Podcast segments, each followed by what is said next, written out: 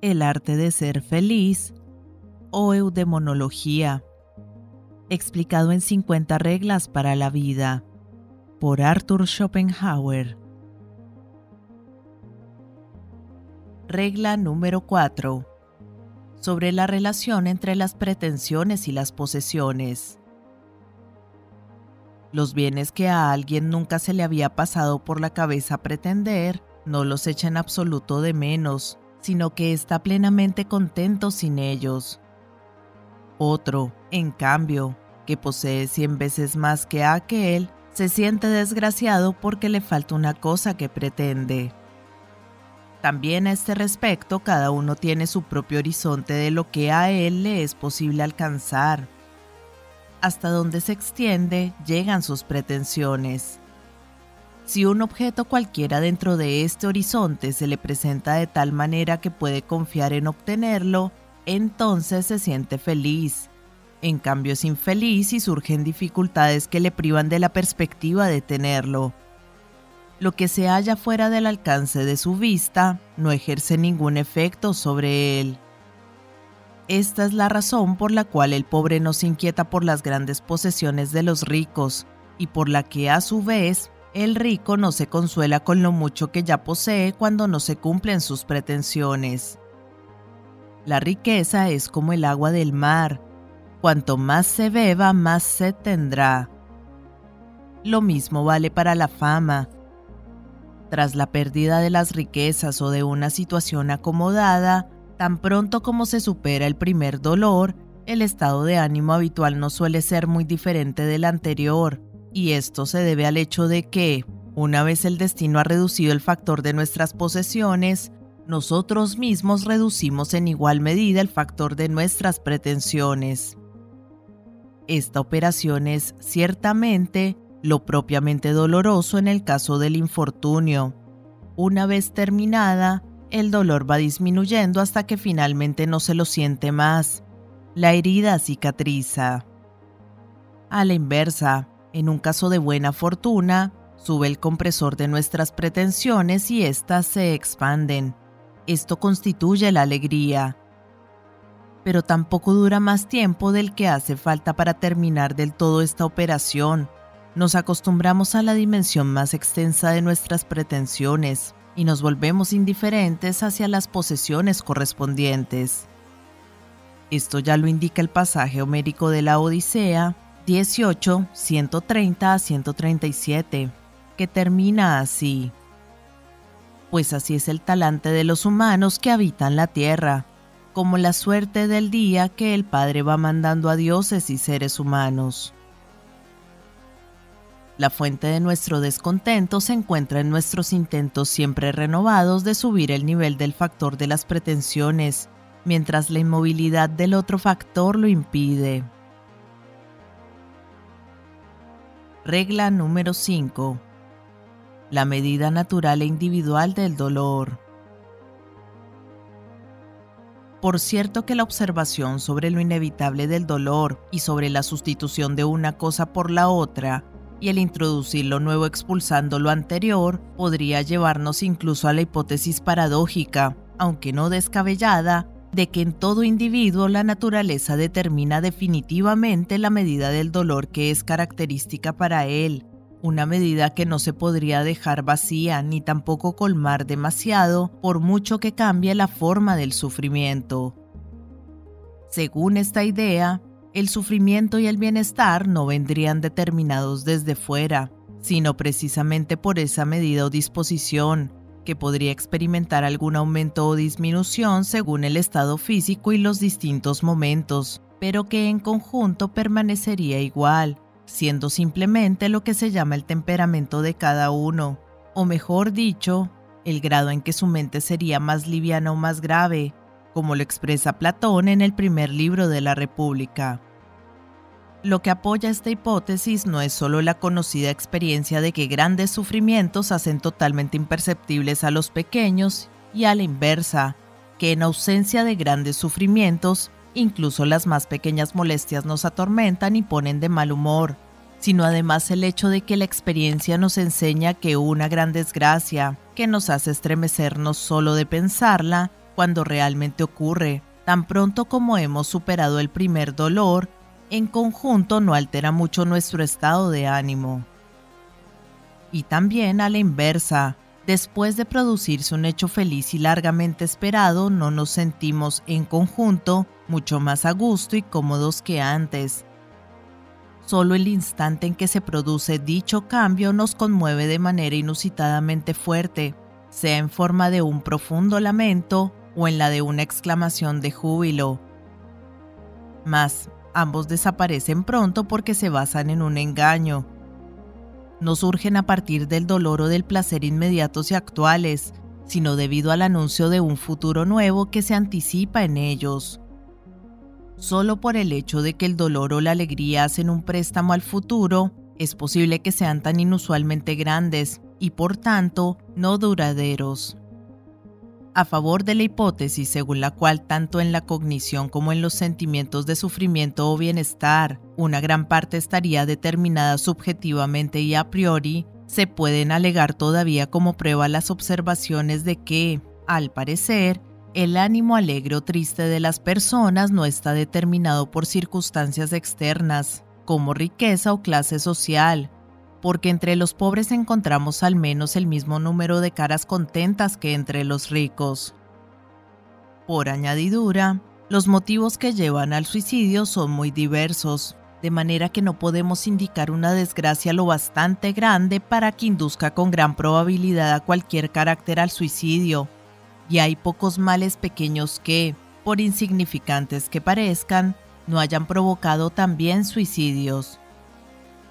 Aunque el grado de nuestra alegría o tristeza no es siempre el mismo, según esta concepción no lo atribuiremos al cambio de circunstancias externas, sino al estado interior, al estado físico. Porque cuando se produce un aumento auténtico de nuestro buen humor, aunque fuera pasajero, incluso llegando al grado de la alegría, esto suele ocurrir sin motivo externo alguno. Es cierto que a menudo extendemos nuestro dolor como consecuencia de un determinado acontecimiento externo y aparentemente solo es este el que nos pesa y entristece, de modo que creemos que al desaparecer esta causa deberíamos sentir la mayor satisfacción. Sin embargo, esto es un engaño. Según nuestra hipótesis, la magnitud de nuestro dolor y bienestar en su conjunto está determinada subjetivamente en cada momento y en relación a nuestro dolor, cualquier motivo externo de tristeza es tan solo lo que para el estado físico sería un vejigatorio que concentra todos los humores malignos repartidos en el cuerpo. Si no hubiera una causa externa de sufrimiento, el dolor determinado por nuestro carácter y por tanto inevitable durante este periodo, estaría repartido en mil puntos diferentes y aparecería en forma de mil pequeños disgustos y quejas sobre las cosas que pasamos del todo por alto cuando nuestra capacidad para el dolor ya está colmada por un mal principal que ha concentrado todos los demás dolores en un solo punto. Este hecho lo corrobora también la observación de que, tras el alivio por un final feliz de una gran preocupación que nos oprimía, pronto aparece otra en su lugar, cuya materia ya estaba presente, pero no podía llegar como tal preocupación a la conciencia, porque a ésta no le sobraba capacidad para ello, de modo que dicha materia de preocupación permanecía desapercibida, tan solo como una figura oscura y nebulosa en el último extremo del horizonte. En cambio, en el momento de disponer nuevamente de espacio, esta materia ya configurada se acerca y ocupa el trono de la preocupación dominante del día. Aunque según su materia pueda ser mucho más ligera que la materia de la preocupación desaparecida, es capaz de inflarse de tal manera que aparentemente se iguala en magnitud a la anterior, llenando así por completo el trono de la preocupación principal del día. La alegría desmesurada y el dolor intenso siempre se dan en la misma persona, porque ambos se condicionan mutuamente y también están condicionados por una gran vivacidad del espíritu. Como acabamos de ver, no son producto de la pura actualidad, sino de la anticipación del futuro. Pero, dado que el dolor es esencial a la vida y también en cuanto a su grado solo determinado por la naturaleza del sujeto, de modo que los cambios repentinos, de hecho, no pueden cambiar su grado. Por eso el júbilo o el dolor excesivo siempre se basan en un error y en una ilusión. En consecuencia, ambas tensiones excesivas del estado de ánimo se podrían evitar por medio de la sensatez. Todo júbilo desmesurado se basa siempre en la ilusión de haber encontrado algo en la vida que de hecho no se puede hallar en ella, a saber, una satisfacción permanente de los deseos o preocupaciones que nos atormentan y que renacen constantemente. De cada una de estas ilusiones hay que retornar más tarde inevitablemente a la realidad y pagarla cuando desaparece, con la misma cuantía de amargo dolor que tenía la alegría causada por su aparición. En este sentido se parece bastante a un lugar elevado al que se ha subido y del que solo se puede bajar dejándose caer. Por eso habría que evitar las ilusiones, pues cualquier dolor excesivo que aparece repentinamente no es más que la caída desde semejante punto elevado, o sea, la desaparición de una ilusión que lo ha producido. Por consiguiente, podríamos evitar ambos, si fuéramos capaces de ver las cosas siempre claramente en su conjunto y en su contexto, y de cuidarnos de creer que realmente tienen el color con el que desearíamos verlas. La ética estoica se propuso principalmente liberar el ánimo de todas estas ilusiones y sus consecuencias y de dotarlo, en cambio, con una ecuanimidad inalterable. Esta es la convicción que inspira a Horacio en su conocida Oda. Recuerda que en tiempos arduos hay que conservar la ecuanimidad, lo mismo que en buenos, un ánimo que domina prudentemente la alegría excesiva. Horacio, Carmina. La mayoría de las veces, sin embargo, así como rechazamos una medicina amarga, nos resistimos a aceptar que el sufrimiento es esencial a la vida, de modo que no fluya hacia nosotros desde fuera, sino que cada uno lleva la fuente inagotable del mismo en su propio interior. Al contrario, a modo de un pretexto, siempre buscamos una causa externa y singular para nuestro dolor incesante, tal como el ciudadano libre se construye un ídolo para tener un amo. Porque nos movemos incansablemente de un deseo a otro, y aunque ninguna satisfacción alcanzada, por mucho que prometía, nos acaba de contentar, sino generalmente pronto se presenta como error vergonzoso, no terminamos de admitir que estamos llenando la bota de las Danaides, sino que corremos detrás de deseos siempre nuevos. Pues mientras nos falta lo que deseamos, nos parece que supera todo el valor, pero cuando fue alcanzado, se presenta otra cosa, y así siempre estamos presos de la misma sed nosotros que anhelamos la vida. Lucrecio, de Rerum Natura.